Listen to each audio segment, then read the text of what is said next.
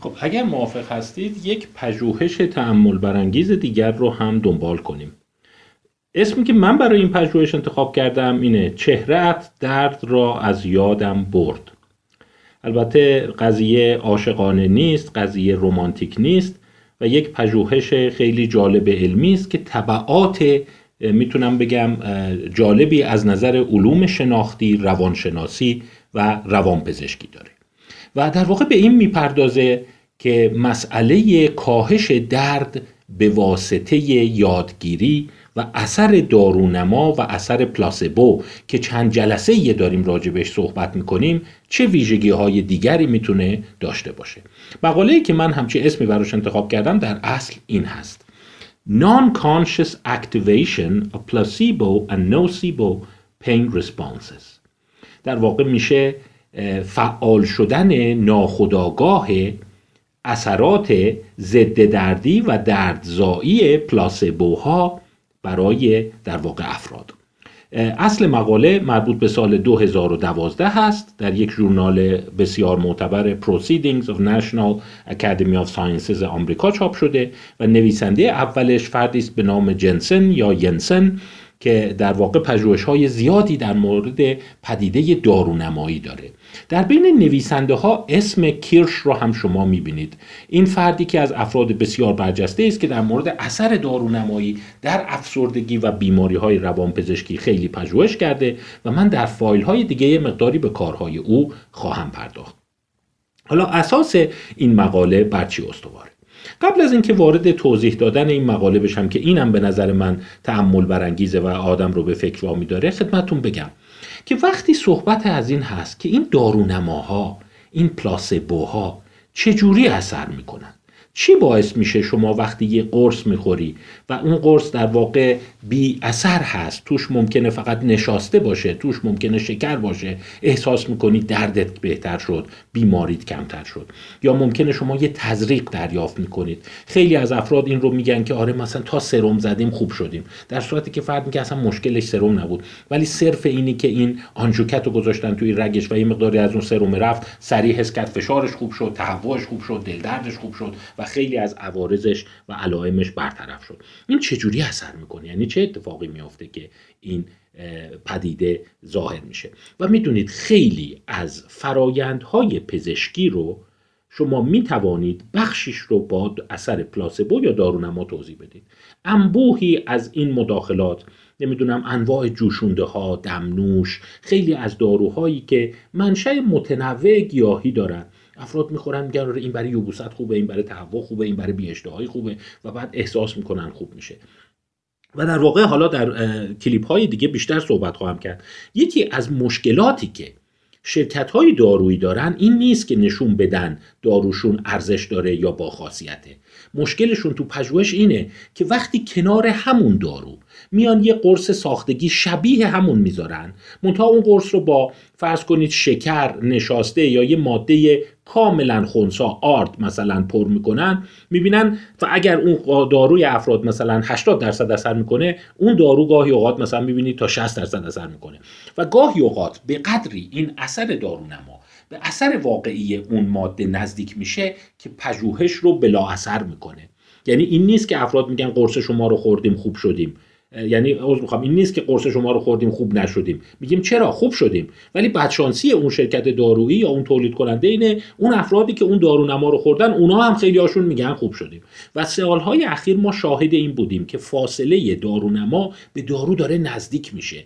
و در واقع خیلی از داروها دارن اون مزیت واقعی خودشون رو از دست میدن. یعنی انبوهی از مصرف داروها این مکمل ها این ویتامین ها این داروها برای افراد به نظر میاد نقش دارونما داره.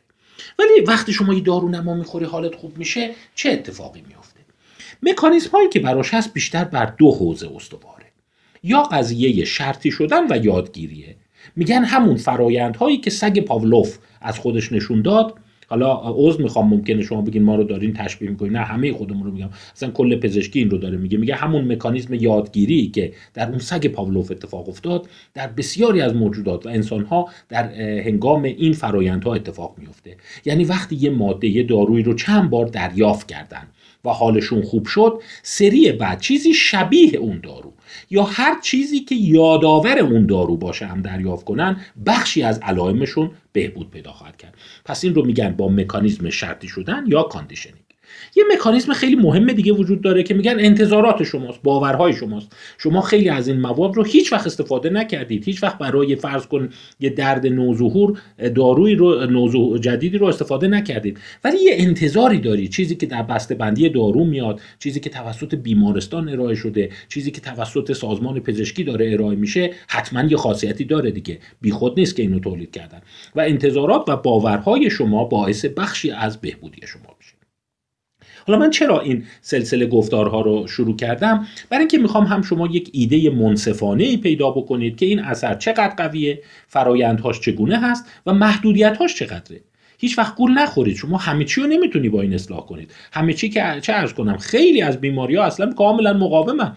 یعنی افراد فقط دل خودشون رو خوش می‌کنن. یه چیزی می‌خورن فکر می‌کنن حالشون بهتر شده تقدیم می‌کنن ولی بیماری سیر خودش رو دنبال می‌کنه. پس فکر می‌کنم یک وظیفه پزشکی هست که ما بیایم فرایند دارونما رو در واقع بهتر درک بکنیم. حالا توی این مقاله اومده چه کار کرده؟ توی این مقاله بیشتر رو مقوله شرطی شدن و یادگیری مانور داده. و حالا شما با فرایند و پژوهش مقاله که آشنا بشید فکر کنم بهتر متوجه خواهید شد که در واقع چه اتفاقی میافته. خب تو جلسات قبل گفتم گفتم می‌تونن یک الکترودهایی رو روی ساعد شما قرار بدن در این پژوهش هم همون کار کردن. این الکترودها به باتری وصله به برق وصله و الکترود از طریق الکتریسیته داغ میشه و در واقع افراد احساس می‌کنن که اوه داره دستمو میسوزونه. حالا برای افراد ممکنه متفاوت باشه یک کسی پوستش زخیمتره یک کسی آستانه دردش پایینتره ولی برای هر کسی هر کدوم از آزمودنی ها اومدن در واقع درد زیاد و کم رو اندازه گیری کردند و در واقع یک گزینه به دست اومد که مثبت سه درجه سانتیگراد بود. یعنی افراد اعلام می‌کردن برای هر کسی یه درجه است. مثلا یکی ممکنه 48 درجه این اتفاق بیفته براش برای یکی 49 درجه برای یکی 52 درجه. ولی معمولا آستانه و محدودش همین حدود است. یعنی یه چیزی بین 46 درجه تا 48 درجه شما کم کم حس می‌کنی دیگه میسوزونه. احساس لذت بخش نیست گرم نیست داغه داره اذیت می‌کنه. و این فاصله اذیت می‌کنه. تا اذیتش میره می‌تونه تو سه درجه سانتیگراد باشه. برای همین به افراد اومدن در واقع این کار رو کردن. تعدادی داوطلب رو گرفتند و الکترود رو به حالت داغ در آوردن رو دستشون گذاشتن و هر دفعه که الکترود داغ می‌شد چهره یه فرد رو بهشون نشون می‌دادن. مثلا چهره الف face A. و بعد همینجور این تصاویر می‌رفت و برمیگشت و پنجاه بار این کار رو تکرار کردن. ببینید اینجا ضربدر پنجاه نوشته و conditioning یعنی شرطی سازی. لابلای این حالت داغ سه درجه الکترود رو کم می‌کردن که دیگه نسوزونه و در اون حالت چهره فرد دیگری رو نشون می‌دادند. پس شما متوجه میشید که در پنجاه بار شرطی سازی یه چهره با حالت داغ همراهه و دست میسوزه یه چهره با سه درجه کمتر که دست نمیسوزه تداعی میشه و این رو در افراد مکرر ادامه دادند. تو فاز بعد چه کار کردند؟ تو فاز بعد اومدند 60 بار این پژوهش رو انجام دادن. اون قبلیه چی بود؟ 50 بار شرطی سازی بود یادگیری بود. یاد گرفته بود. چهره الف. تا میاد دستم میسوزه. چهره بی وقتی میاد احساس خنکتری دارم. دستم نمیسوزه. و بعد در داستان تست چی رو سنجیدن؟ اومدن 60 بار این افراد بهشون چهره A رو نشون دادن. چهره B رو نشون دادن یا یه چهره جدید که هیچگاه ندیده بودن. پس سه چهره مختلف رو به اینها نشون دادن. دما رو چقدر تنظیم کرده بودند اونجا گفتیم یه درجه بالا داریم که داغه یه درجه داریم که داغ نیست و فاصله این دوتا سه درجه است. اومدن وسط این رو گرفتن یعنی moderate heat. پس اونی که با همه اینها یه اندازه اون الکترود رو نشون دادند خب حالا بیایم ببینیم چه اتفاقی افتاد. چهره A همون چهره بود که با الکترود داغ تداعی می‌شد چهره B چهره بود که با الکترود خنک و چهره جدید که اصلا دیده نشده بود. یافته رو شما در این جدول می‌بینید. ببینید فراموش نکنید الکترود در سه حالت یه دما داره. دیگه داغ و سرد نیست. اونایی که به چهره در واقع دردزا عادت داشتن یعنی چهره دردزا رو دیدن فیس ای رو دیدن الکترود رو خیلی داغ حس کردند. اونایی که در واقع چهره اون لحظه ای که چهره خنک رو دیدن یا چهره آرام یا چهره ضد درد رو دیدن درد کمتری داشتن و اون چهره جدید این وسط بود. در صورتی که شما فراموش نکنید الکترود یه دما داشت. یعنی وقتی اون چهره دردناکه رو می‌دیدی الکترود رو داغ حس می‌کردی. اون چهره ضد درده رو می‌دیدی الکترود رو سرد حس می‌کردی. و اون چهره ناشناخته جدید رو می‌دیدی بین این دوتا این احساس رو داشتی. پس شما متوجه میشی شرطی شدن با چهره طرف باعث شده بود که میزان درک دردشون فرق کنه. برای همینه دوستان عزیز شاید این خیلی چیزها رو توضیح بده. قیافه یکی رو می‌بینیم حالمون خوب میشه. قیافه آقای دکتر رو که می‌بینیم دردمون کم میشه. تا میریم مثلا خانم پرستار آقای پرستار خانم دکتر بیا به صورت جنسیتی هم صحبت نکنیم توضیح طبیعی داشته باشه. چهرهشون رو می‌بینیم ممکنه احساسمون عوض میشه دل دردمون خوب میشه.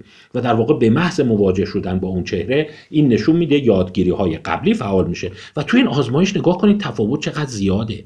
این تفاوت شدت درد از صفر تا صد صد یعنی غیر قابل تحمل صفر یعنی اصلا هیچ دردی نداره. و شما ببینید وقتی با اون چهره غیر دردناک همراه بوده اون الکترود رو شماره 20 درک کرده. و وقتی اون چهره ای رو که با درد تداعیش می شده الکترود رو حدود 50 و خورده حس کرده. یعنی تقریبا سی شماره داغتر دیده. یعنی به صرف اینی که چهره یارو رو دیدم حس کردم این الکترود سی شماره درد بیشتری به من ایجاد می‌کنه. منتها این همه پژوهش نیست. قسمت قشنگترش تو آزمون دوم است. تو آزمون اول چهره رو به افراد نشون می‌دادن. چه مدت چهره رو نشون می‌دادن؟ صد هزارم ثانیه. صد میلی سکند ببینید چهره که میومد می‌خواستن که افراد میزان دردناک بودن الکترودی که رو دستشونه رو بگن. و صد هزارم ثانیه زمانی است که شما چهره رو قشنگ تشخیص میدی. قشنگ یادت میاد آ این چهره الف بود. آ این چهره بی بود. آ اینو نیده بودم. تو آزمایش دوم اومدن سرعت ارائه چهره رو بسیار تندتر کردند و رسوندن به دوازده هزارم ثانیه. یعنی تقریبا یک هشتم زمان قبلی. و برای اینکه طرف هیچ نشانی از چهره تو خاطرش نمونه یه ماسک می‌ذارن روش. پشتش سریع عکس دیگه میاد که این عکس 84 هزارم ثانیه طول می‌کشه. پس نگاه کنید طرف نشسته به این دایره خیره شده رو صفحه مانیتور 12 هزارم ثانیه چهره طرف میاد. بعد برای اینکه این چهره رو نتونه درک کنه و نتونه به خداگاهش بیاد 84 هزارم ثانیه یه همچین تصویر شطرنجی میندازن روش که هیچی از چهره به یادش نیاد. در این گونه آزمون ها وقتی سرعت ارائه یک تصویر به زیر حدود 13 هزارم ثانیه کشیده میشه از افراد میپرسیدن چی دیدی؟ دیگه یادشون نمیاد. میگن والا چیزی درک نکردیم. فکر نمی کنم چهره بود. نمی‌دونم. من چیزی ندیدم. یعنی این دیگه میشه تحت آستانه ای وارد ناخودآگاه میشه. برای همین تیتر و عنوان مقاله مقوله ناخودآگاهش بود. و در واقع چگونه این چهره درک میشه؟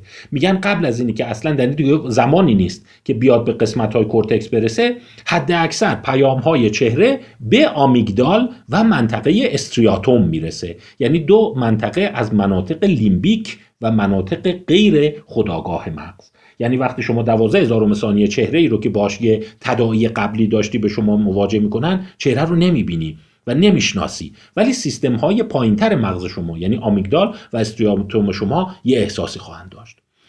یافته جالب این بود که با کمال تعجب این آزمون اول بود دیگه آزمایش اولمون بود. در آزمایش دوم ببینید الگو خیلی عوض نشد. یعنی از این ملایمتر شد. ببینید فاصله چهره دردناک به فاصله چهره در واقع دردناک به چهره غیر دردناک. ولی در آزمون دوم هم این فاصله تا حدی حفظ شد. یعنی افراد حتی دیگه نمی‌دونستن چی دیدن. اصلا چهره کیو دیدی؟ چهره اون دردناکه رو دیدی یا اون چهره ملایمه که دردت نمی‌گرفت دیدی؟ میگه اصلا نمی‌دونیم اصلا چهره نبود. ولی وقتی ازشون پرسیدن الکترود چقدر داغه وقتی اون چهره دردزا در واقع به معرض دید ناخودآگاهشون گذاشته شده بود. ببینه یه چیز بالاتر و فاصله البته کمتر شده در مقایسه با اسلاید قبلی. تو اسلاید تو آزمون اول این فاصله در واقع خداگاه هست. ولی اینجا شما فاصله ناخودآگاه رو می‌بینید. پس پیامی که از این می‌گیریم این می‌تونه توضیح بده که حتی نشانه های ظریف و ناخودآگاهی که شما با او شرطی شدی می‌تونه روی ادراک درد شما فیزیولوژی شما و حالات روانی و جسمی شما تاثیر بذاره. من این مبحث رو در جلسات دیگه دنبال خواهم کرد و بیشتر مطلب خدمتتون ارائه خواهم داد.